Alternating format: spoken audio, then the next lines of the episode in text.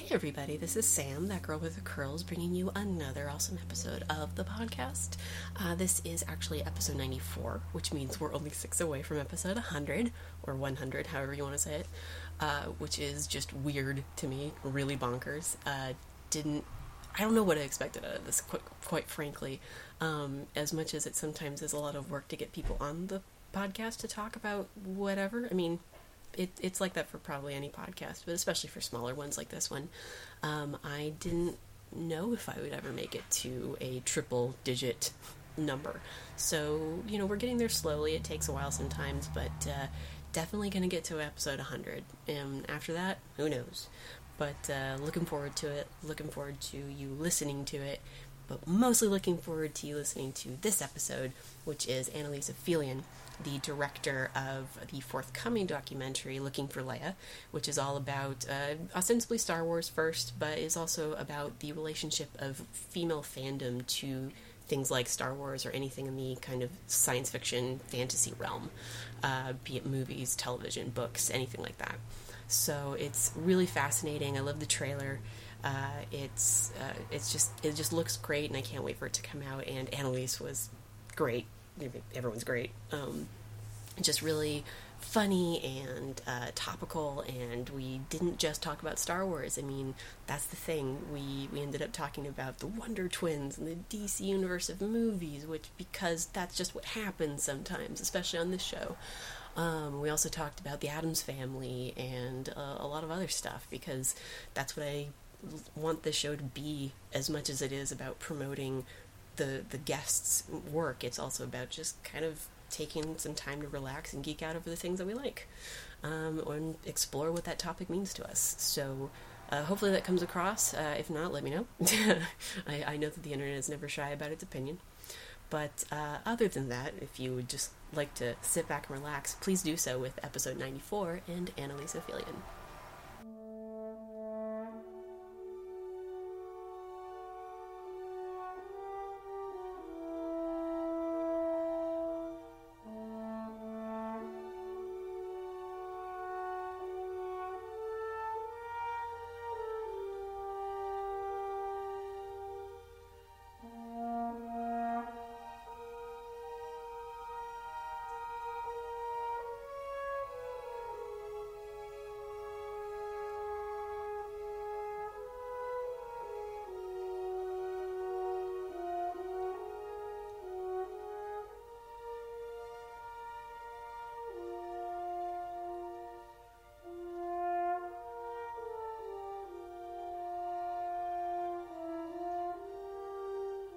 I'm just I'm quitting out of every possible thing they could beep on us here. So sorry, this is me just making. Oh, for sure, no problem. Uh, I, there there might be some sound. My my mom and my nephew are uh, down the hall, so if you hear a baby at some point, uh, awesome. we're a multi generational household right now. So I love it. That's perfect. That's perfect. I know. I I had been. Several chihuahuas, and I was letting one of them podcast with me for a bit there. there and then she got into this habit where, like, after the 30 minute point, she'd be like, I'm bored. And so she just started this kind of like, woof, woof, in the background. And I was like, yeah, maybe not. no, I, have done it. Uh, I had a I had a couple podcasts. Like one, uh, uh, uh, there was a bird in the background, nice. just kept chirping up, and it was like fine. I mean, you've got to roll with it. You can't tell someone to just like throw their bird out the window or something, right? yeah, but it's adventures in podcasting. Oh yeah, and I've had several where like cats have been in the background, so it's just like you know, at this point, if if you just can't if you can't deal with it, this isn't what you should be doing. I try to have. I do a fair amount of work on Skype, so I try to create a, a professional sounding environment. So I'm coming through okay. Everything you're doing great. How how do I sound to you? You sound fine. Great, crystal clear. I uh, uh, yeah, I've been getting over a cold lately, so I'm I'm all up in the nasal category right now. Oh, sorry about that. Oh man, it's just like it just hit over the weekend, and you're just like, no, why? So rough. So my rough. voice, my beautiful voice. Um, and it can't chest colds. At least you get that good kind of Demi Moore husk for a little while. Right? Yeah. Sinus the worst. Head cold, and you're just like, I sound like this all day now. Probably much more in your head than to others. To, to me, you sound totally great. Perhaps. Yeah, exactly. There we go. Like I'm only my I'm my own worst enemy basically at this point. So. um, but we are recording, so just letting you know that it's it's just Great. been going. But um, before we start, when um, I do put this out, which will probably be like late this coming Friday, maybe Saturday. Um, do you want it to be billed as uh, Annalise Ophelian, or do you want it to be looking for Leia? I'm happy with whatever feels like it's the most sort of useful for you. Mm-hmm. Um, yeah, you know, I mean, it's. I think right now the film is where most folks seem to be interested in Mm-hmm. my work. I personally am a fangirl and love being able to just kind of throw down about geeky things. There so, we go. you know, if you want to kind of use both in your intro, and then when we're done talking, it might feel like it's one way or the other for you. I, I feel I feel fabulously open. I'll, sure. I'll tweet it out on my social media. So however you end up doing it, it'll either be like our director talked to, or it'll be like looking for Leia. Got to talk about this. So No, no, we can talk about whatever your geeky heart desires. It doesn't just have to be Star Wars and uh, looking for Leia either. So we'll we'll, we'll see where the conversation goes. Like to, I don't I don't like to have like notes or anything. It's always kind of loosey goosey. So love it. we'll Love see it. where it goes. Um, but that being said, uh, as a kind of uh, just get this one out of the way, uh, Annalise Ophelian, welcome to that girl with the curls. Thank you for coming on the show. Yay! I love being here. Thanks. Yay! Um, so, uh, basically, origin story on this uh, podcast. Uh, you are a filmmaker, and you are doing a documentary called "Looking for Leia" that uh, you're currently filming right now, right? That's right. And uh, for those who are not aware of what it is, could you uh, explain it as as long form or short form as you'd like? You bet. This, my elevator spiel has got to be, you know, kind of polished by now. I used to say it was like a walk the dog around the block spiel, but I got, I think I got the elevator down. Um, so, Looking for Leia is a feature length, or will be a feature length documentary film exploring uh, Star Wars fandom from the perspective of the girls and women of Star Wars fandom. So, it's it's getting to have a very sort of unique look at the way that fangirls express themselves um, and share their love of the galaxy far, far away. And, yeah, I watched the um, the trailer uh, a couple of times uh, before we started talking, and it just kind of it it, it blew me away. Not only it, because you call it looking for Leia, but when you see these uh, these women talking to you about their experiences with Star Wars, Leia actually doesn't come up a lot, at least in what you've shown. I Um, think Leia's such a jumping off point, you know, and it's interesting. And, the, and as I talk with folks, certainly huge numbers of people I'm talking with are vastly um, Leia centered. They're like hugely like you know Leia was the thing that allowed them sort of entry into geek space or into Star Wars. But yeah, it's not limited to that character in any way. Yeah, no, and I I thought that was just really interesting because I mean, it gets it's so easy to just boil it down to oh, Leia's a girl, you're a girl, so you, that must have been your entry point. It's like, well, as a girl who only gets like one character in every thing that's considered boys' territory, quote unquote, um, you know, it's we usually either have to pick the girl or we have to attach ourselves to a male character because they get the range of personality traits. Right? um, it like I mean, my yeah, I, I, we're probably in the around the same generation here, so uh, you know, you see these cartoons where it's you know the the five man band and there's the chick, the one girl, and and, and they're just like, hey. You like this girl, right? She wears pink, and girls like pink, right? Or, or you're into her slutty counterpart on the uh, the, the evil side. it's like, well, I no. And how is it that in science fiction, right, when there's like the evil dimension for men, you just get a goatee? the evil dimension for women is always to be a little trampy. Like I, I'm like Uh-huh. really because it's you know you're it's showing. Your slip is showing. no exactly. It's it's so interesting how they tr- it's like the here's how we're going to show shorthand. Uh guys get goatees and kind of like more exaggerated evil features. Girls your skirt is just a little shorter. I mean. I mean, and having said that, I am a stalwart for Evil Willow, right? like, there's times when that really works, and like, you know, I wish Buffy never came to Sunnydale. Willow is possibly my favorite Willow, um, but it's, it's that proof, right? Where you're just like, well, how do we make Willow evil? I know, let's put her in a corset and make her a little sexy. well it, and, it, and it definitely like worked for her right i mean like you said well yeah sometimes it works because she's such a shy violet kind of person So it's just like, well, yeah, what what would be the exact opposite of Will? Like confident, sexy Will right now. Right. Yeah, I know no no no complaints whatsoever. But Exactly. it's, it's always it's funny to me. Whereas like Xander just gets to wear black. Yeah. like well, Xander's gonna wear a leather jacket and a tank top, so that's boom, instantly evil. They should have given him like a beard or something, like a. I know. They could have given him the Spock goatee, right? Or, like, Ooh, yeah, Spock yeah. goatee, but I, I love that because South Park I, I remember did an episode where they it was like the evil counterpart to Cartman was actually the good counterpart, but he still had a goatee. right. like I, I really would wish they they would do um, and this is one of those things with with women in media that I'm always kind of looking for is not only like really zany women characters I mean like Kate McKinnon gets to play all of these women in uh, in in movies right now but I want more like actual like slapstick oriented women and also women who get to like like you know if you if you see your evil counterpart where why wouldn't a woman have a beard that'd be kind of interesting wouldn't it I love that. It's, I mean, it's just funny what we code, right? Like what we Mm-hmm. semiotically code as evil. yeah exactly And yeah, it's, it's, I'm like, okay, short skirts and a, and a goatee. Good to good to know. It's like some go-go boots, you know. It's like it just goes back to that mod '60s kind of style. Like that's inherently evil now. Right, right, right. I did Scooby Doo start all of this? Where did this start? There's clearly like there's an origin to how how we like How we label. code No, it's the, the alternate dimension version. did Scooby Doo? Oh man, now I gotta think. Like, did the '60s Scooby Doo ever go to an alternate universe? I feel like there was, but I could be completely making that up. That's The- it. I'll, I will Google that and, and see if we can get it for your show notes. There we go. Yeah, exactly. I mean, we could just go. I mean, I, I think that's why I really like the Addams family too, is because you have, you know, you have Morticia, who is a woman who, by all counts, like in in every version of how we code this, she would be the villain. You know.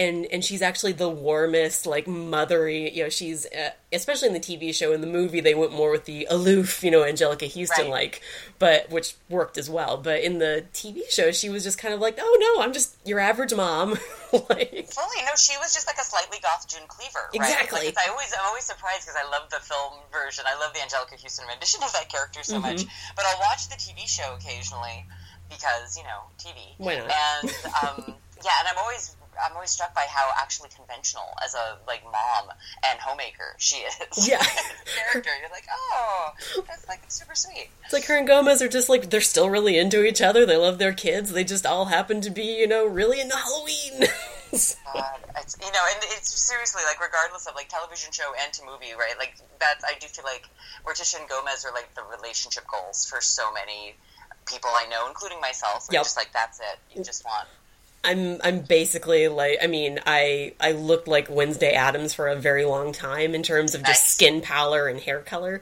and it was just like no, this appeals to me. I think that a Gomez in my life would be very would be very good for me. it's like that or Lurch, you know, a guy just doesn't talk a lot or something like that. my my partner had. I'm totally outing my partner on podcast now, but really did have like a huge crush on Lurch growing up. Um, and I always thought that was like telling, a.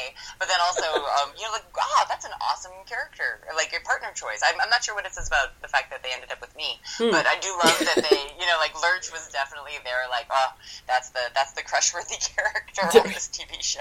Just every time he he would you know gutturally growl and roll his eyes, you're just like yeah, I understand you, you get me. Right, right, yeah, silent but empathic. the beleaguered butler is just like whatever. oh, good. got so off of looking for Leia, but I love it. I know, right? Do I, I don't know how we got to the Addams family from there, but I'm I'm I'm with you. All roads lead to the Addams family for me at times. nice know. but I, I think it, I think it did kind of more more or less originate from the this idea that your um, your documentary is looking at how women have um, interpreted Star Wars for themselves. How you know women have, you know, again we go back to this this really terrible binary that we have where guys like this and girls like that and God forbid anything was in the in between, um, and that women have always been fans of Star Wars, but the the the actual safety of that space hasn't always been there for us. I mean, am I interpreting that correctly? Yeah, absolutely. And it's you know it's interesting because the question that I'll get the most often from um, you know maybe more kind of guy centered mainstream spaces is so all these new women in Star Wars, the, the new characters. Mm-hmm. That's why we're suddenly seeing this interest in Star Wars from these folks who weren't traditionally interested in it, right? Which mm-hmm. is to suggest somehow that like Star Wars and science fiction, fantasy, geekdom has always been the kind of domain of like men, and then like to be even more specific, sort of like white cis straight men. Yeah. And that anyone outside of those categories is new to it, and and it's you know it's not true. um, just you know, kind of flatly, and it's wonderful getting to talk with all of these, like this multi generational group of girls and women about what compels them around their Star Wars fandom. And you know, we were in Seattle filming mm-hmm. um, at the end of June, and I had the great fortune to spend a day with Maggie Nowakowska, who is um, a, essentially a fanfic historian. I mean, she's oh, just nice. got the most amazing fanzine archive and library and was showing me through these fanzines, some of which were like, you know, hundreds of pages of just text right? The earliest mm-hmm. ones were mimeographed. They were like made on photocopy machines. At a point, there were upwards of a thousand of these, sort of like in print. They were like annuals because mm-hmm. they were mm-hmm. essentially like releasing a, a novel. Um, and 95, 90, 95 percent of the folks editing and, and curating and creating these zines were women. Mm-hmm. Um, and this is between the years of 1977 and 1982, right? This yeah. is like early geekdom, but it's also story driven geekdom. Because I think the other stereotype is that women and girls come to fandom when we see something typically feminine. Mm-hmm. Like we do it because we think there's a cute boy, which is like gloriously heterosexist, or we do it when we feel like there's a character that, like you know, like you said, like they wear a lot of pink, or I can kind of relate to them, mm-hmm. and not for the like diverse and myriad ways that like humans come to geekdom, which is that we resonate with stories of a hero or heroine's journey. Mm-hmm. We recognize um, ourselves in um, a sort of experience of alienation or outsider um, outsiderness, fighting to right or wrong or create a family of choice. Like all of these like fundamental themes resonate really deeply. Mm-hmm. Uh, and so yeah, women have always been a really strong component of you know not just you know Star Wars fandom, and I would suggest science fiction and fantasy fandom um, in general. And it's nice being able to tell those stories and consistently when I'm talking with women for the project. Um, there is a shared experience of just not feeling like there was a lot out there like them. Mm-hmm. So a lot of us experienced our fandom in a relative isolation up until just the last couple three years when social media made it more possible i think to be more connected yeah no i was i was going to say like the the um, proliferation of social media basically opened up i mean not mm. just women but also men kind of seeing that hey women have kind of been here for a while like we we've been fans of a lot of things. Like I get a lot at cons that I go to, especially if you ex- if you uh, exhibit any kind of knowledge about something. God forbid you knew something about a superhero or whatever.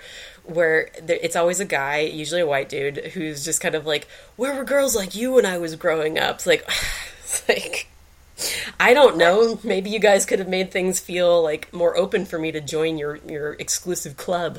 like right, right, yeah. It's you know, and it is. It's there's it's the yeah. The, there's a lot of barricades to mm-hmm. access for these kinds of spaces. Um, and you know, I do think like social media has created all of this access and all of this stuff that's really great.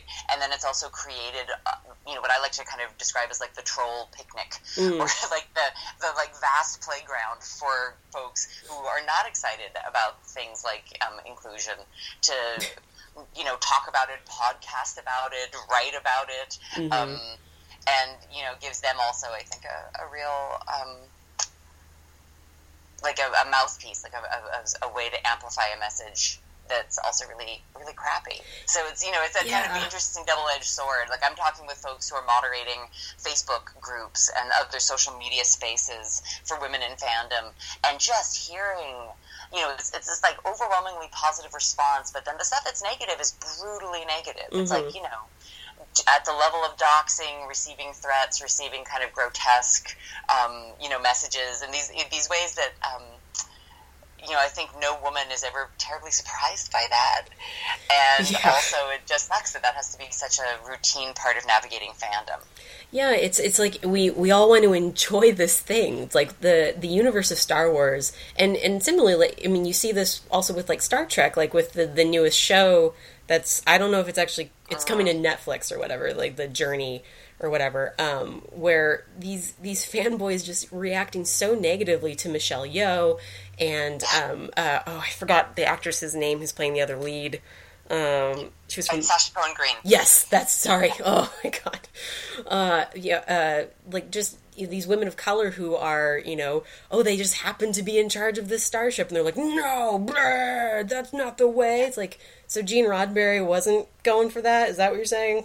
Star Trek. Okay, cool. I know. Meanwhile, I'm sitting at home being like, "Oh my god, Michelle Yeoh is going to be in a television show." Oh my god, Right, Michelle right. Yeoh is in a television show. Like I was, yeah, beyond excited with that casting notice. Um, yeah, Yeah, it's it's an interesting one. no. Go go ahead. You were gonna say more. Sorry.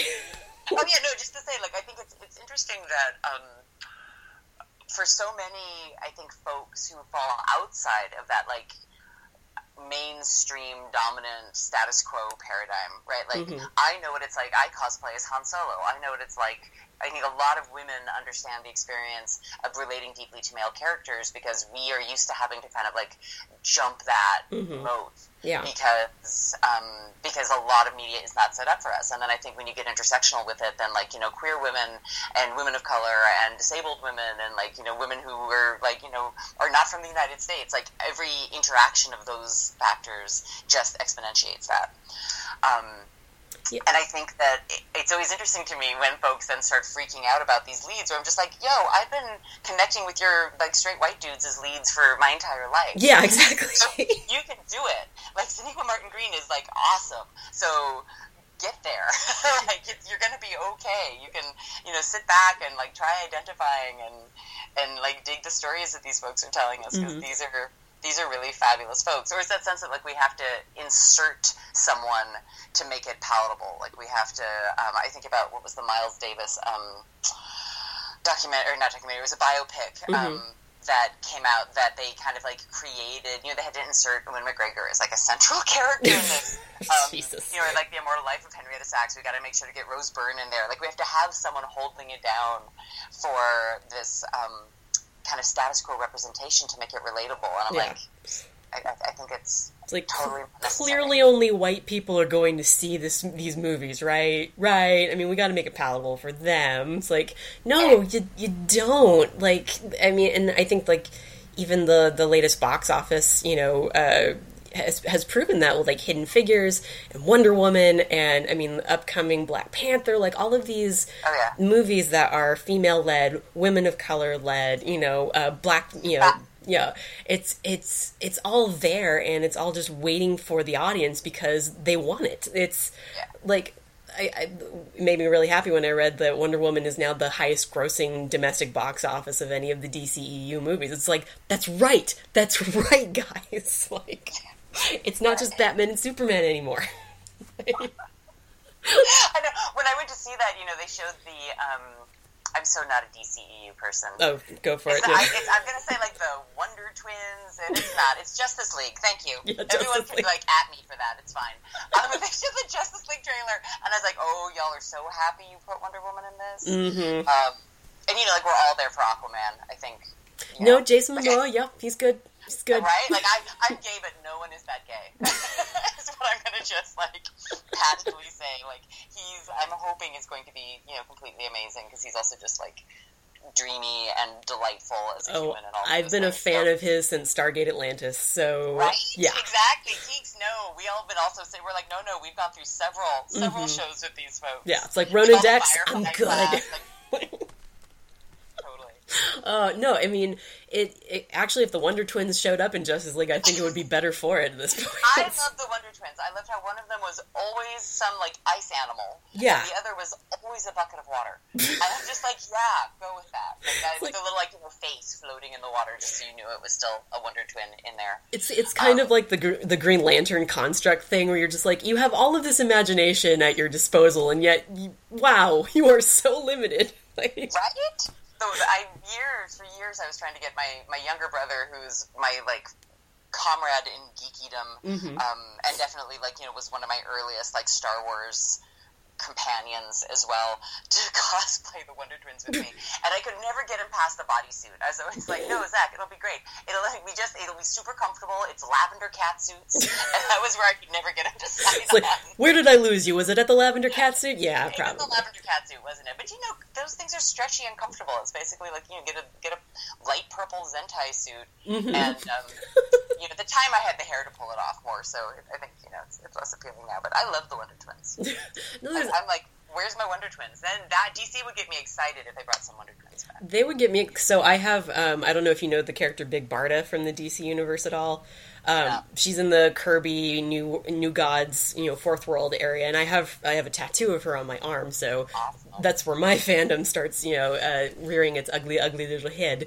Um, but like, if I got a Fourth World movie and it was like full on Jack Kirby esque type, like I think I would die happy. I would just be like, oh, thank you, thank you, thank you, thank you. We all have this though, right? This is the geek shorthand where we just sit around and say like, these are the things. Like, please, will you make this for me? Mm-hmm. Exactly. Um, that's the geek voice, by the way. It's totally me. It's not meant to be anyone else. Um, and yeah, it's I like to think of the our like our own. Everyone has a short list of the, like these are the projects that I want to see. Exactly. Um, and at this point, it's like we're gonna have to make them ourselves. I know, right? Well, it cracks me up to see, you know, like there was all the kind of dream casting for um, a live action um, Clone Wars era Anakin and Ahsoka, and Mm. like Twitter was going all, you know, Star Wars Twitter was going all bonkers about it, and then people would kind of tweet back, and they're like, "This is literally not how it works. like you don't just tweet a picture of Rosario Dawson, and then suddenly the live action movie with her happens, um, and then the like fabulous Lupita and Nyong'o Rihanna thing happens." oh my god! Right. And it was like, oh, or it is. It's exactly how it happens. Just tweet about it enough. Sometimes Twitter works. Like sometimes it works. That, Twitter magic right there happening. So yeah, so I always love seeing the like, you know, I'm totally on board with the Obi Wan standalone, particularly an Ewan Obi Wan Mm-hmm. standalone. Like, I'm, I'm like, yes, I have a short list of all my dream projects. As well, Well, he's the best thing about the entire prequel stuff. It's just like that was the perfect casting for young Obi Wan, and the rest of it was just like, whatever. Like, You know, let me tell you, this is the thing that I love about making this, about making Looking for Leia. Mhm. Um, one of my favorite parts of this as a filmmaker who also has, you know, kind of like skin in the game, right? Because Yeah. I'm, I'm certainly like this is a I have this fandom myself. Um, is that like you know most of the folks of our generation have a have a pretty distinctive relationship to the prequels, and they tend to be fairly unfavorable. yes, I'm being diplomatic with my language there. Um, and I, in interviewing for this project, get to talk with women who are younger than me, sometimes significantly younger. Um, sometimes I am older than their parents, and and that's awesome because they like to let me know about that. And um, and I get to hear the story of the prequels through their experience of it and the the love and enthusiasm and magic and passion and all the things that I feel for the original trilogy, um, and actually now feel for like the animated series and the new films and everything. Yeah. I get to hear those stories through them, and um, and a combination of that and loving Clone Wars for me has made me have such a deep love for the story of the prequels. I I can get on that with I can get on board with that. stories of them, and I love seeing people's enthusiasm. hmm And if I'd hit it at a different time, I'm sure I, I could have been there along with them, right? Like, it Oh, was, for sure. I was exactly the wrong age when those came out. No, and and that's the thing. Like the the the story of like the rise and fall of of a hero is interesting. Like Absolutely. I I it was one of those things. Like when I I don't know if you ever saw Maleficent. hmm Oh, yeah. So I I was very sour on that movie after I left it because it was like you had this chance Disney that you were probably never going to take and it was all wishful thinking on my part to actually like tell the origin story of one of your most like um in, infallibly evil characters. Like maleficent in, in, in sleeping beauty loves being evil. Like she's so happy to be evil. Um, and it's like you could have told that story and still made her a compelling character. Like it didn't have to be, oh, So you felt like they rewrote her to be, like, too kind or empathetic? it, it became too much of this like we're trying to turn her into the surrogate mother figure to uh, aurora because it was like well you don't know the real story it's like i didn't really want to know the real story like That's great. that's a villain I, I always love Maleficent has always been my favorite um, Disney villain, Mm-hmm. right? Like my whole life. It's been like fully Team Maleficent. Yeah. And I always felt like she was just bummed because she didn't get a party invite. I, like, I know. Not that evil. You just jilted her because she's, you know, idiosyncratic. And and as a result, she's going to have what I think is a balanced and appropriate reaction. Mm-hmm. And, Yeah, and yeah. so I was like, I was like, I have a lot of understanding for that, and I felt like. Yeah, I, I love that movie. I felt like that movie like did it did all the things I needed it to do in a lot of ways. But I appreciate that they um, definitely backpedaled off of the Mistress of All Evil, Yeah. and they could have they could have just doubled down on Mistress of All Evil and told an equally compelling story. Yeah, I, I, I will give that. Thank, well, thank you. Uh, I'm glad that my mar- my argument has been made and accepted.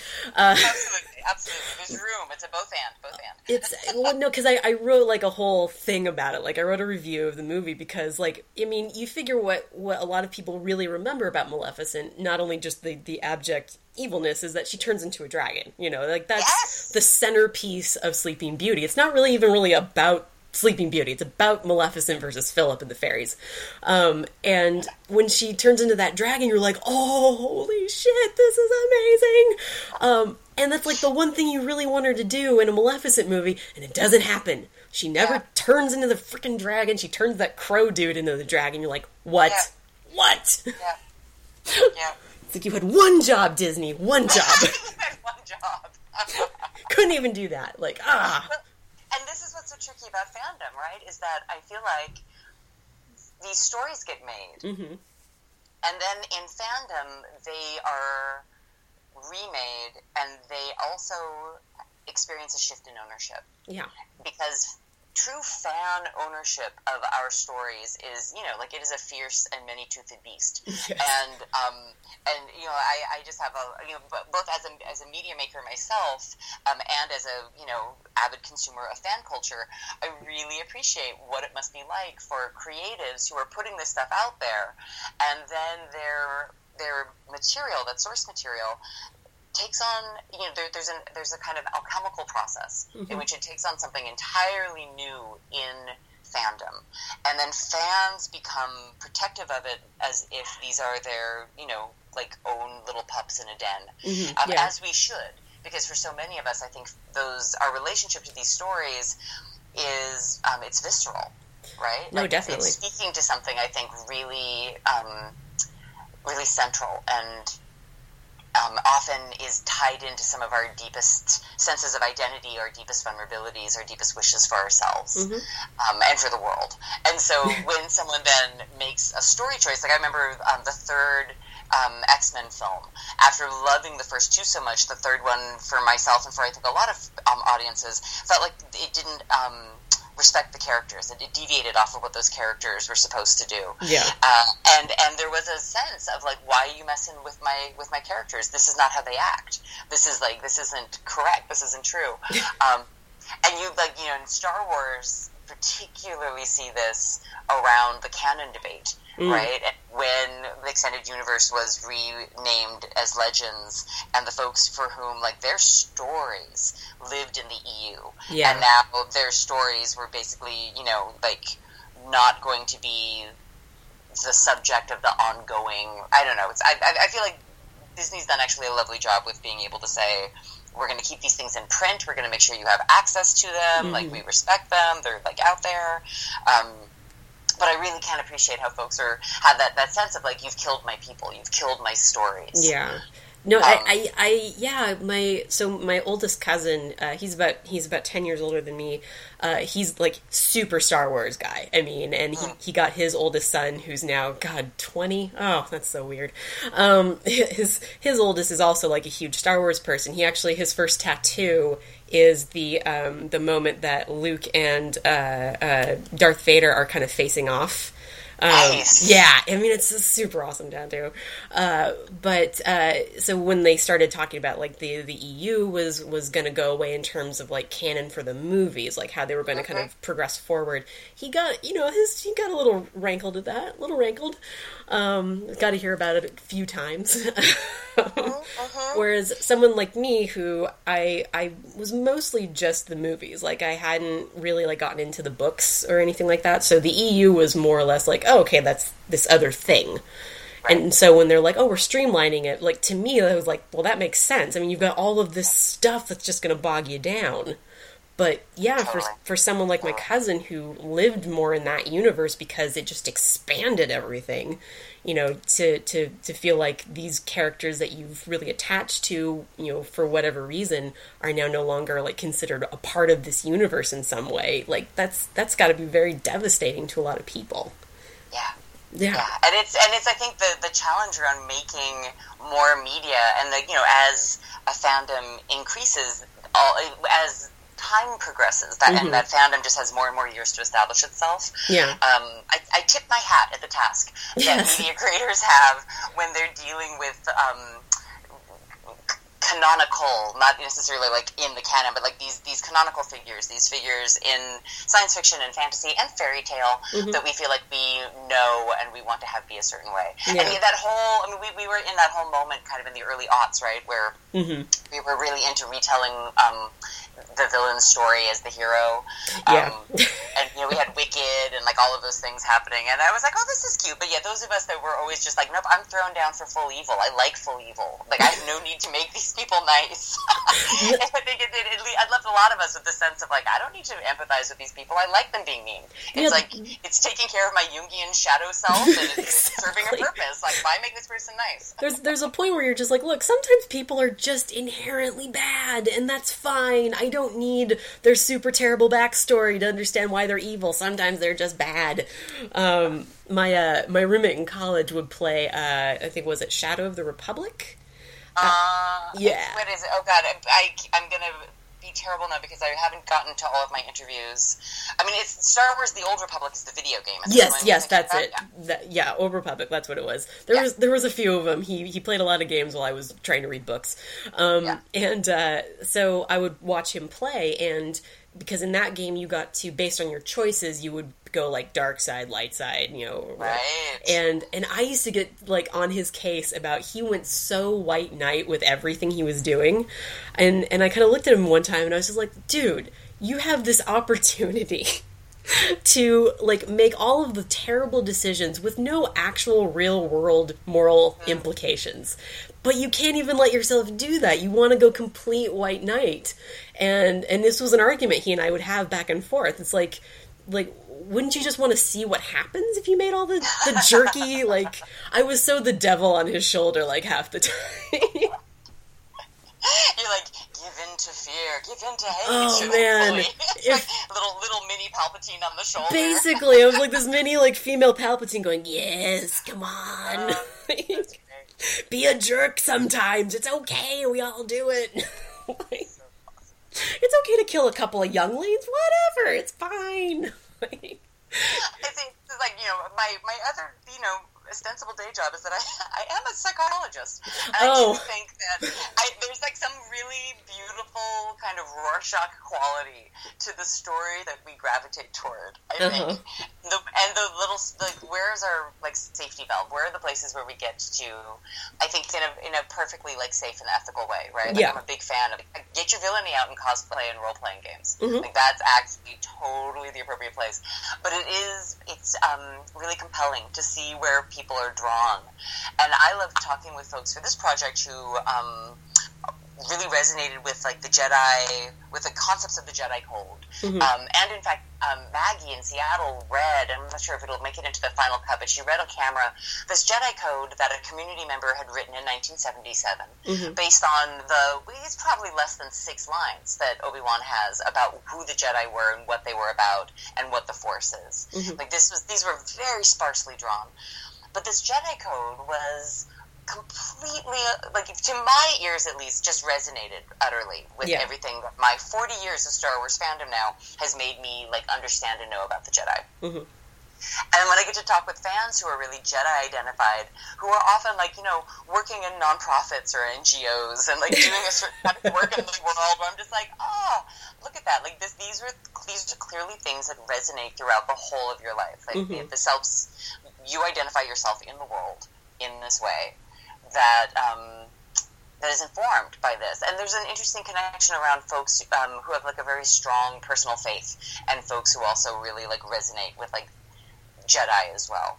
Um, yeah, it's it's, yeah, it's just really interesting to me. No, it, it and it is, and I think I mean because I don't want to like completely bash the, the prequels, but it happens sometimes. Um, like, but the, I feel like with the prequels, there was this kind of sense that that Lucas, to a degree, didn't really understand the world he had crafted or how it had gotten away from what he had originally created, because there are scraps in the original trilogy. I mean, you get you know, kind of the the initial hero story in in A New Hope. Uh, you get far more of the uh, the Jedi training kind of fleshed out through Yoda, definitely. Um, mm. But I mean, this might be something that is covered more in the in the extended universe, maybe like exactly what the Jedi are about, because I don't feel like you could get that from the prequels, because right. the, the, Jedi just come out as like worse in in a lot of ways, in, in, ways I'm not really comfortable with sometimes. Right? Did you watch Clone Wars? Did you watch any of the animated? Yes, um, I did. Series? Mm-hmm. Yeah, I thought Clone Wars did a really great job of fleshing out um, the what was complicated about having the Jedi be um, also a part of the military arm mm-hmm. of the Republic, right? Yeah. And, and there's something really um, complex in all of that. And you know, I do. I think one of the things the prequel shows is what happens in that space. And what was it? It was like 25 years between. It was 77, and it was closer to like 22 years yeah. between um, A New Hope and uh, Phantom Menace. Mm-hmm. And in that period of time, that two things happened. I think um,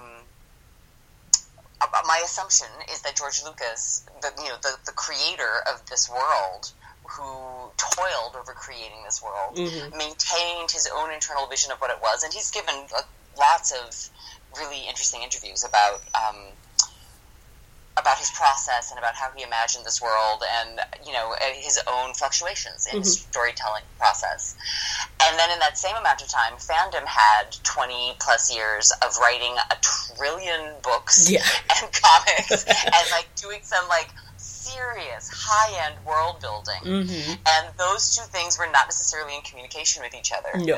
And so when the prequels came out, it's like, yeah, no, I think that I think Lucas entirely knew what his story was. I just think it was his story at that point, not the story of Star Wars fans, because Star Wars mm-hmm. fans had had 22 years of creating, you know, all of this material and sitting with these characters, um, and that the there was a cognitive um, dissonance that happened between those two visions for fans of the original trilogy and fans of the extended universe who'd been like in those fan trenches for that long.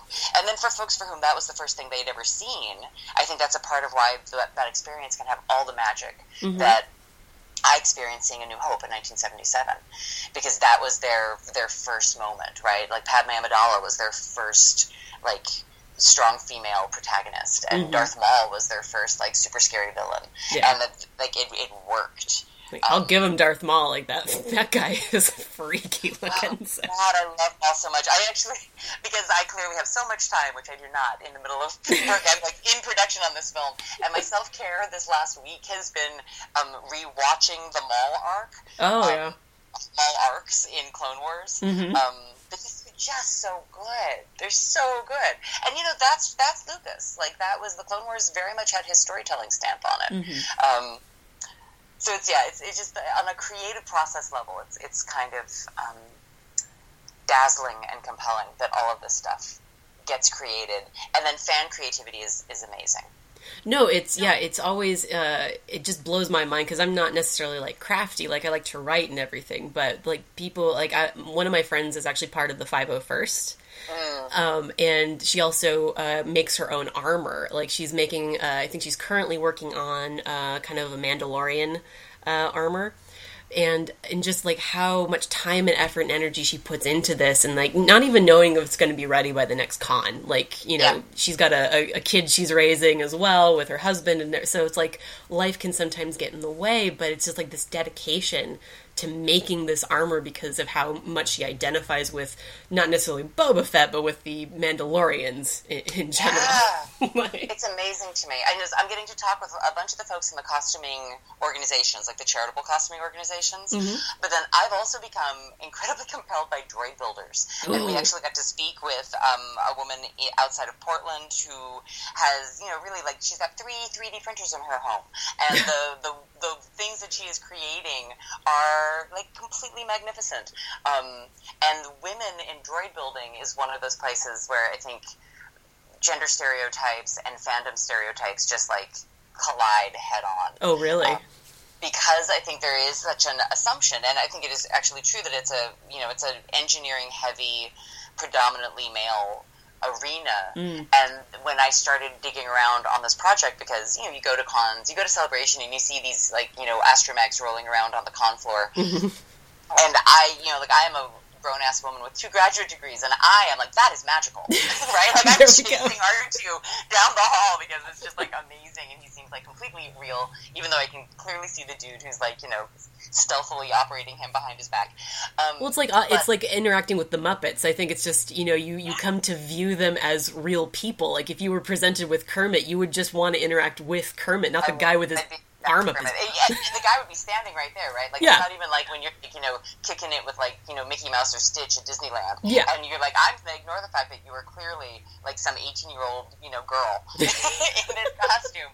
I am going to be like, oh my god, it's Mickey Mouse, and like jump up and down and have all the feels. There we um, go. but it's it's amazing to see women in this field and um, women who have you know like created again online um, social media networks, and, and, so it's, it's it's great being able to um, feature some of those stories. Mm-hmm. And then I, I personally have um, have a, a, strong belief that things like craft, the things that we tend to assign as craft, which includes the stuff that's um, that you you make but without electronics, mm-hmm. right? So it might involve a hot glue gun and a pom pom, but not a circuit board. Yeah. Um, or that it involves cooking or fashion or these things that we tend to relegate to um, homemaker, homemaker activities mm-hmm.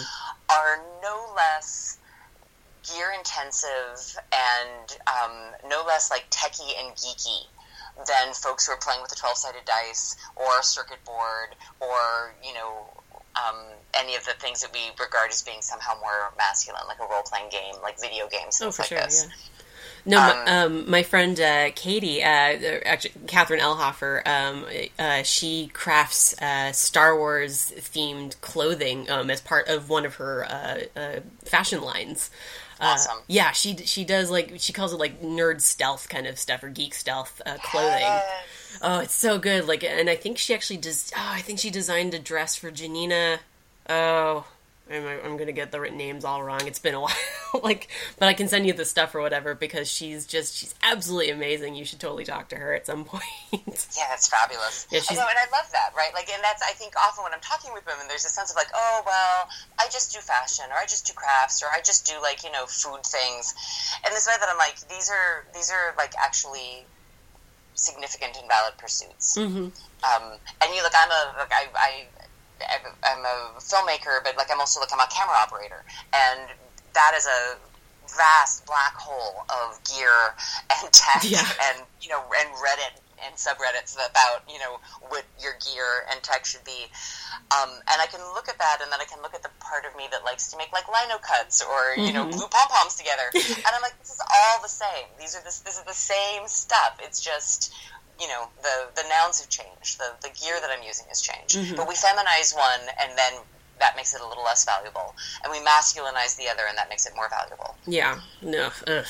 no i mean uh, yeah a few friends and i we watch um, so i'm really into critical role right now which is a you know a d&d live stream um, which ha- I mean, I and I've watched some of the interviews with the uh, the, the actors and everything, and, and what really strikes me is like how many women have also been coming out to those cons and just telling them like, look, I'm finally running my own game. I'm finally doing this because yes. it it felt like it it was finally available to me in a way that yes. it currently was, you know, that it previously hadn't been, and and the same thing with Star Wars. The same thing with a lot of you know sci-fi, fantasy. Uh, you know these nerd geek spaces.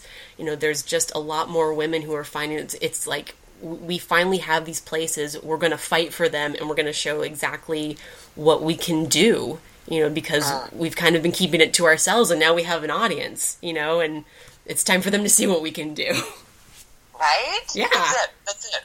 And it's, I mean, one of the things I love about getting to have the conversations with other women in fandom is that in addition to there being that often just like tacit understanding of what happens when something goes wrong, right? Mm-hmm. So I, I, think about like folks in community who've recently talked about experiences of, of like you know being non-consensually um, like touched or harassed while in cosplay, or yeah. you know these things that again like basically 100% of women have experienced some have some sort of boundary infringement or having to like reassert or protect a boundary yeah. um, against an unwanted form of attention or touch right this is a pretty universal experience mm-hmm. and and when you're in that space that's kind of curated by and for women um, there can be i think a greater understanding that like yeah no that that sucks yeah you just get to go to the like ugh um, whereas in those more co-ed spaces, and I've actually I saw this happen on Twitter last week. There's often this like you know like legitimate questions like, well, what were you doing,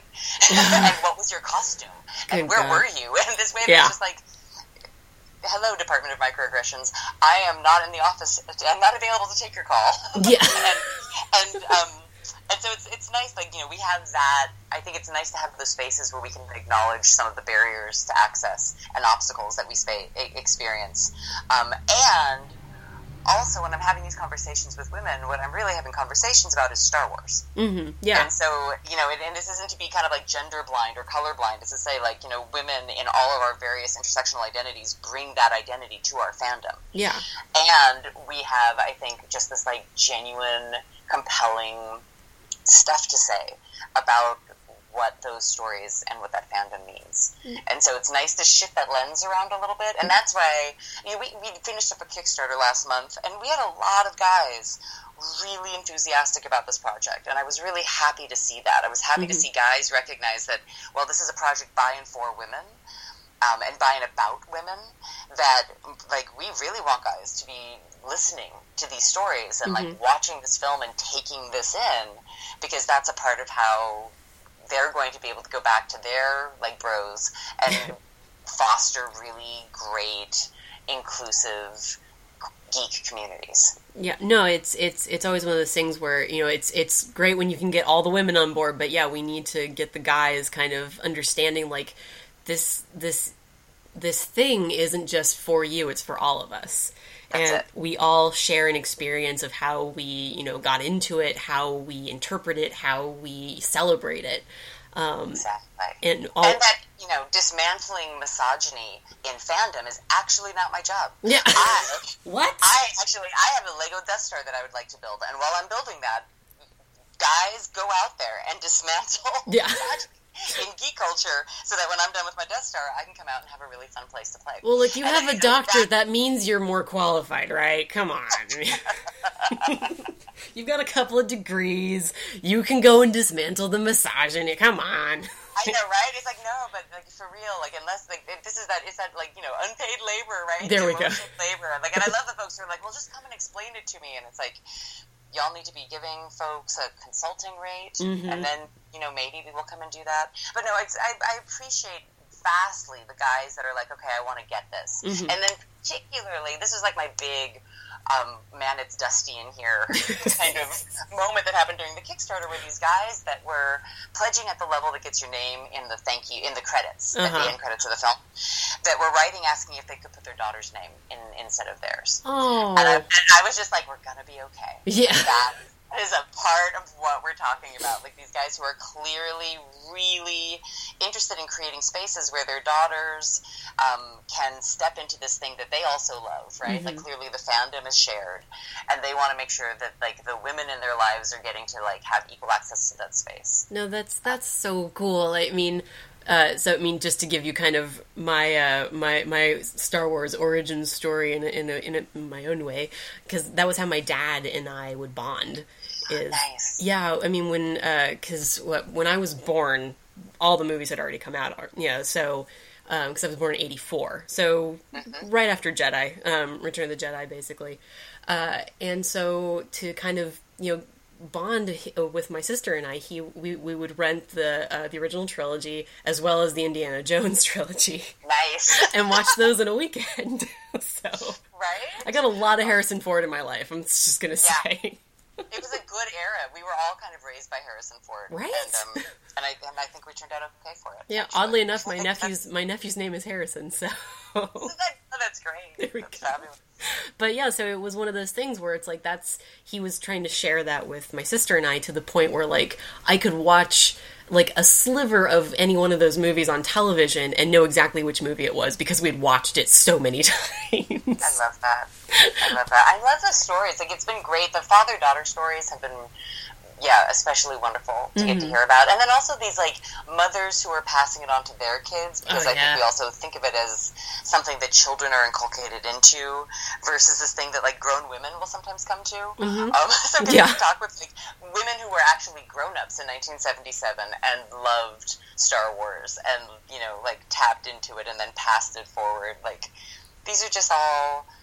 Um, they're, they're kind of wonderful stories, but they also speak to, I think, the ways that we as communities come together and pass down knowledge and build connection and relationship. Mm-hmm. Um, I mean, in terms of when you were talking to people, was there a place that you were surprised that you know the fandom took you, or like you mean you've talked to someone who you know has all these you know uh, fanfic and you know the builders, and but was there a place that you were just surprised it kind of took you in terms of where that Star Wars fandom kind of landed?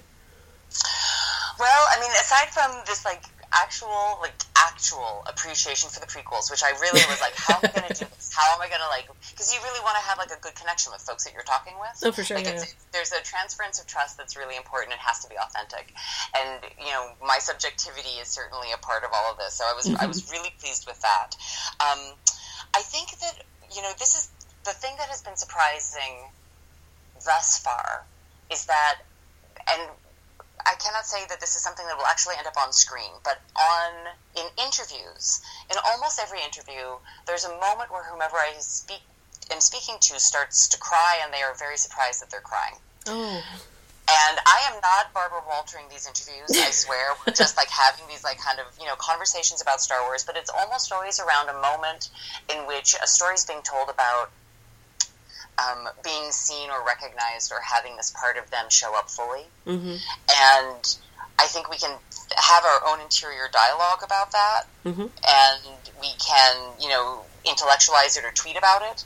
But there's something about actually just sitting down with another woman and talking about this moment when um, you experience something significant in relationship to your Star Wars fa- fandom and some other moment in your life mm-hmm. that's been really affecting to folks, um, and not like in a traumatic or tragic way, even just in a like people really have some feels. Yeah, and it's and it's beautiful. Like it's it's just really I feel very grateful for folks being so sort of open and giving in interviews.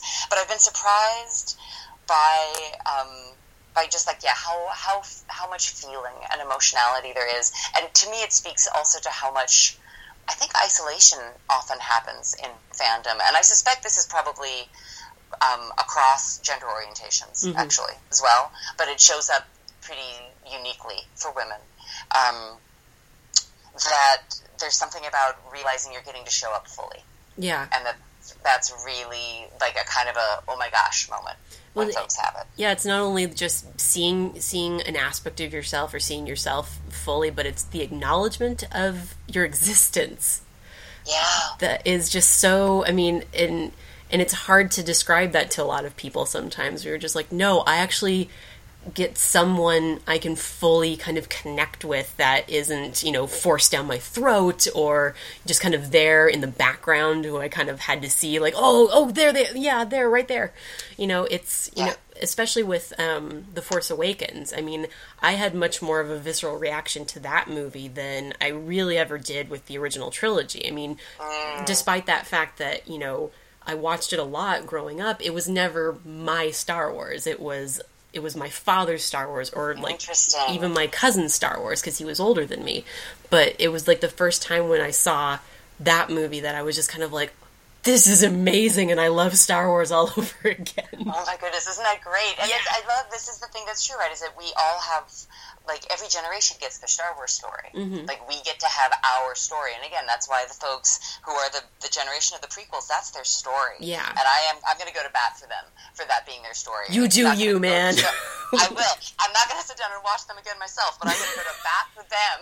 I will defend your right to, to love them. That's it. I, I feel like you. We all have like our own little like, oh, why you know, here's my dream project. I'm to just I'll, I'm to start saying this in interviews, so maybe it'll happen. I just want Dave Filoni to animate the prequels Oh, there we go. and just make them in that form. Like do them in the in the style of the Clone Wars. Keep the plots exactly the same. Bring the voice actors in, and um, and I do feel like all of the things that the, the story concepts that I love in those would would render fabulously in animation. Right? just, just putting it out there, and an Obi Wan solo movie, and also that Lupita and Rihanna thing that looks Yeah, great. yeah, yeah, yeah. Twitter. Got it done. Um, no, but I love that. I love that we all get to have a, a place that we tap into, and that that's our Wars story. hmm Um, what what have you seen? Uh, I mean, in terms of your own opinion of Star Wars, like going forward with how they've been approaching, you know, the the movies now, because you know, I, I I'll fully admit that Force Awakens is basically a New Hope. I mean, it's just you know window dressing and everything, but it works, you know, in its own way. So, are I mean, are you optimistic going forward with the Star Wars movies? And I mean, even with Rebels kind of wrapping up as well, like, uh, does does the future look bright to you for Star Wars? I mean, like as a fan, and particularly as a as an original trilogy fan that then went through the kind of bumps that came up for a lot of fans around the prequels. I have the same sort of um, guarded optimism, right? Where it's like we all know what it's like to have one of these things not fit for us, and that disappointment was really palpable. Yeah. Um, some of us were able to keep our big panties on and not scream and shout about it, um, or create idiotic refrains comparing it to sexual assault. Fanboys, I'm looking at you. Um, but uh, we know what it's like to have the disappointment, and it's really sharp. So um, I know, like when I went to, see, I was so scared to see Force Awakens. I was like, oh, I can't handle another disappointment. Right? No, I was the same and I way. was- I was like, I don't want Right. another prequel. I, and I was, and, I, and then I loved it so much. And then Rogue One, similarly, I was just like, well, so it feels a little like it feels a little like movie roulette, where it's like, well, look at it. One, at some point, you're going to fire one of these off, and it's going to be a dud. yeah. Um, and I'm going to be fine with that because it's movie making, and this is the difference between our myths and our stories, which take on like you know the, like a role sometimes like religion in our lives, and like a production company that's making a series of films that can you know be everything, but they don't have to be everything. yeah. If that turn of phrase makes sense. No. So I, I- you know, I love where they're going. I do love the animation. Um, I am sorry that Rebels is ending, but I also love the fact that they're clearly like telling an arc and then moving on to the next thing. I'm a huge Dave Filoni fan. Mhm. I think on a storytelling level, um, the work that's coming out of the animation department is brilliant and. Um, and yeah, like you know, again, I'm a I'm a grown woman in my mid forties with a couple graduate degrees. That's just like at the TV, Yeah. ready for when Rebels No. comes on. I'm I'm with you. I got a master's of my own, and I'm just like I Right? like I, I watch Rebels, and I'm like Hera Syndulla is so amazing. Uh, so, and this is I'm actually one of the things that I'm um, I am working on in my own kind of like participant observation factors with the film is actually um, trying my hand for the first time at proper cosplay, Ooh. which is going to involve some Hera, and I'm so excited about it. And I'm also very aware of the fact that I'm like putting a lot of like t- energy and resources into a costume for a character that is going to um, somehow get rotated out possibly. So Yeah. know, that's intense. Yeah. And um, yeah, like but you know she's like the best space mom, and I love her. oh, she's so I, uh, great. Like her and Kanan, I'm just kind of like just already. Come on, get with it. Like give it the program. I love them. It's so great. It's so great. Um, I'm curious. I don't know how I'm going to make it through the Last Jedi. I got to be honest. Um, Mm, oh yeah. and you know, look, I'm trying. I've got some. There's some th- things around fandom and um, and the, line phenomenon that we're hoping to film for that. That I won't say too much about because we're still putting pieces together. Mhm. Um, but when I think about it, I get kind of choked up and teary Yeah. and so it's hard to imagine how I'm going to be able to sit in that theater knowing I'm seeing Carrie Fisher's last performance as General Organa. Yeah. No, that's a gut So punch. that has, um, you know, that's intense thinking about that that process. Yeah. No, when she, when And, she and I know I'm not alone in that. I know that like many many people are experiencing that. No, like when she when yeah when she passed away, like it, not only her, but I mean, in my household we grew up with a lot of like, like I've seen a lot of Debbie Reynolds movies as well. So, like yeah, yeah. just that gut punch of of not only Carrie Fisher but then her mother at this, you know, the with the day after, and it's just like, what the Yeah. hell, you know? And I don't know, like Carrie Fisher reminds me of my mom in a lot of ways. So like just in their attitude, like I I don't know, it was just this really weird thing where I was just really attached to my mom for a little bit where I'm like, I'm just gonna hug you for a while. like just just stay here. Yeah, yeah, fully right. That like you're gonna be my my, my Carrie Fisher stand-in. Yeah. a little bit. Yeah.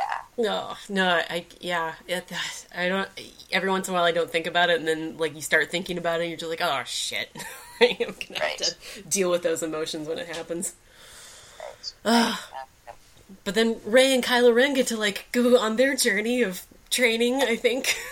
so, I mean, I love those characters. Like, I, it's so funny. I was at Celebration in 2015. Mm-hmm. Oh, and yeah. They trotted all the actors out on stage, and my brother and I, right, my, my Star Wars buddy and I, we were there. were you dressed as I the Wonder just- Twins? Did he finally commit? Not. We did not. We did not Wonder Twins. Damn. was- no. A, that would have been a little hilarious at a Star Wars celebration. But Right. let's just say, like, that would have been great. I'm making that note for future. Um, but yeah, there was a sense of like, well, I don't know who these people are. These aren't. This isn't my Star Wars, Mm-hmm. right? That's the feeling you have. I don't know who these people are. These, this isn't my Star Wars, and um, and I was skeptical, and I was like, I'm never going to have the same emotional feeling that I have about Han, Luke, and Leia. Mm-hmm. And you know, I, I've seen The Force Awakens a few times now, and after and after the first viewing, there was that just sense of like, I love. I love these characters. I know exactly who they are. Yeah. And that's fandom, right? Is when we feel like we know who these people are, and that somehow they would know who we are, Mm-hmm. right? That we would somehow have that in-universe connection, um, which is, I think, the um, the mark of a really successfully drawn character and a really well drawn story. That it's broad enough that as as audience, as fans, we can project ourselves into it. Oh, for sure. Yeah, no, like just you know, again, it's that kind of thing where they don't have to give you all the information immediately, and I, I, it was, I don't know, it was just one of those things where, like, at the end of it, like, I don't actually care who Rey's parents are. I mean, when they tell me, it's probably going to be whatever, but right now, I just love Rey. Like, I love Yeah. who she is, what she's doing. I love her relationship with Finn. I mean, she didn't really interact with uh, with Poe all that much, but I love Poe and Finn's relationship. Like, Oh yeah, the fastest part, oh my god! Right? I know it's like a thing, but I'm just like I'm going to hold on to that until they tell me I can't have it. Exactly. Like until they show me in the movie that it's not happening, I'm assuming it's happening. Like just that Right. that like the fastest friendship ever. Like, oh my god, are we escaping? Okay, yeah. Are we best friends now? Yeah, I think so. Okay. Like, Love them so much. Love them so much. oh man. yeah. It's just, Yeah, it's yeah. so good. It's so good. Um, but yeah, like just for a movie to come out and so quickly get like pretty much everybody on board with it, like that's that's kind of the mark of something special when you're just like, no, it's okay to love Star Wars again, guys. It's okay. Yeah. Yeah, fully. And it was it's like, you know, I thought it was it was like the casting on that was really beautiful, but also the way that it was put together. And I have no problem with it having tremendous hat tips to A New Hope. Um, for a huge amount of audiences, A New Hope is actually not terribly accessible to them because they are under 20 Yep. and that's going to look just kind of cheesy and boring to them. yeah. um, because they grew up with Jurassic Park. Like they grew up with like these things that look, you know, even that would probably be. I mean, that that Jurassic Park is too old for some. no, Jurassic Park still holds up, man. yeah, right. Um, I mean, I'll tell you what holds up is Alien and Blade Runner. Like these are actually like if we go to the. Mm-hmm. root of where a lot of my science fiction fandom comes from, those it's it's, a, it's those two Ridley Scott films that are like my go. root in a lot of ways. Your Um, fandom hold showing. right? Yeah. But um, yeah, it was, I think that they it, it actually is not facile to put together that kind of formula. That formula is like fundamental and archaic, and in a lot of ways cross cultural, and something that can be looked into from so many different angles. Mhm. And I yeah, I thought it was really masterfully done It's like, yeah. and and so like that's the part of it I get I get I get excited and hopeful for the next films and you know, one of the nice things about this documentary being about the phenomenology of fandom is that I get to have my own like fan experiences and fan opinions but the film is not about like Lucasfilm or about the films it's not film critique um, it's not investigative journalism it's really about like I'm going to be able to speak to a handful of women about what moves them and about how they personally experience their fandom, how it shows up in their lives. Yeah. No, and I'm and, super excited to see it. and so it's nice. I'll have these conversations sometimes with folks who'll be like, "Well, do you feel like you can be objective?" And I'm like, "No," and I don't have to be. That's actually not my job here. My job is to, you know, is to, to be a good phenomenological filmmaker, which which I can do. Mm-hmm. Um, and and I there's a you know series of processes that go into making sure that folks show up authentically on film. Um, but because I'm not making an opinion piece on on Lucasfilm or anything else, um, I, I, it's actually very liberating as well because in addition to not having to worry about getting in trouble, which, let's just be honest, like we would all like to stay out of trouble. Mm-hmm. Um, it means I can have fun conversations about my own personal viewpoints, and they just remain that they're just my personal viewpoints. No, exactly, and, and, um, and, it, and it's Star Wars fans. We have viewpoints, right? Star Wars no. fans are an opinionated lot. exactly. I mean, it, the the beauty of a documentary like this is, yeah, you you get to express your fandom by also experiencing it through other people, which is how we do fandom in the first place. Like we experience our own fandom through the eyes of others at times because we get to have that shared experience. I mean, when you finally meet someone who's into a thing that you're into and you can kind of connect on that level, it's like that's like that's the whole world sometimes, you know, because those moments can be fleeting. So it's like you just grab onto it and you're like, you're never leaving me. I have had this feeling leaving celebrations before, this like horrible con drop, right? Mm, yeah. When you realize I'm not going to be able to just have conversations about Star Wars for like 12 hours a day right. with strangers and have it be great. like, I, I'm not going to be able to re enter the world and, and do this and not get some pretty serious side eyes from folks. So. Right. Yeah. Like when I go back to work after a convention where I've, yeah, like been three to four days of just having these nonstop geek conversations about whatever the hell it was, and then going back into work where not all of my coworkers are into those things. You're just like, but I want to talk about this, and I don't know what to talk about with. it's like it's like this feeling of onset depression where you're like, no. It is though. It is. It is. I was listening to some podcasts after celebration this last this last April or April, yes. Um, mm-hmm and and I did. I I got kind of misty because I, I waited a couple weeks, and then when folks started like you know posting their post celebration podcast, was listening to things, and just had that sense of like, oh, I just want to be back there. Even though when you are there, all you're doing is bitterly complaining about the food in the lines. Oh, for sure, yeah. yeah. but, but then afterwards, it's like childbirth. It's just like, no, no, I want to have another. it was so great. exactly it's like never mind that there were a bunch of people like standing around me and I'm kind of claustrophobic and people weren't wearing deodorant sometimes and oh yeah. Oh yeah. Absolutely. but I mean that's a terrible place to kind of put it but uh, we are uh, at a little bit over an hour here. Um, and let's end on crowds without sufficient deodorant. Yes, I think that's everything we need to say today. I, I feel like that's a, a, very important place to stop. but uh, yeah, before we do uh, wrap it up, um, uh, first of all, I mean, you're in the middle of filming, but do you guys have kind of a projected idea when the documentary will be finished or is coming out at all? I don't have um, a firm date right now, but I am very much trying to get all of our principal photography done this year so mm-hmm. that we will be in post production early 2018 and hopefully have it out for folks to be able to see sometime next year. Um, festival schedules and premiere dates can get kind of fuzzy at that point, sure. depending on what turns out to be the best home for it. But it's a it's a timely film, and we really wanted to be able. I just wanted to be able to to push it forward as much as possible. So we're we're on a pretty tight schedule with yeah. that. Excellent. And uh, so if people would wish to uh, find you and chat Star Wars, or even like look up uh, uh, looking for Leia, where might they go to then? They can find us on interwebs. Um, our website is www.lookingforleia.com. They can find us on Twitter at Leia Fangirl Film all one word, Leia mm-hmm. Fangirl Film. Folks are welcome to connect with me on the tweets as well at Dr. underscore Ophelian, but you know, you can find me off of the uh, looking for Leia Twitter probably a little bit easier. Mm-hmm. Um, we're on Facebook, facebook.com slash looking for Leia, all the usual suspects. If you go to lookingforleia.com, our social media icons are there and you can connect with us. There is a form on lookingforleia.com that if you feel like you have a particularly compelling Star Wars story or know someone that you feel like we really should be talking to, that window is still open and you're welcome to reach out with your feelings and contact us through the website. Um, and of course, we did finish a Kickstarter campaign which was successful and great and still represents just about a fifth of our um, production budget. And so if folks are feeling like generous or they'd like to contribute to the project in some way, um, our PayPal information is on the site and you're always welcome to um, join in with the independent documentary filmmaking process.